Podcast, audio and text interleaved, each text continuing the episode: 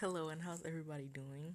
My name is Kive, and on today's podcast, we will be talking about the death of former Jessie Anderson star Cameron Boyce.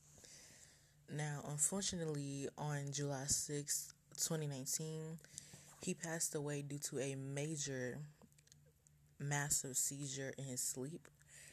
And it was very devastating, not only for myself, but, you know, a lot of other people because a lot of us grew up watching him as kids and watching him grow into an adult, then seeing him, you know, pass is very devastating and emotional for a lot of people.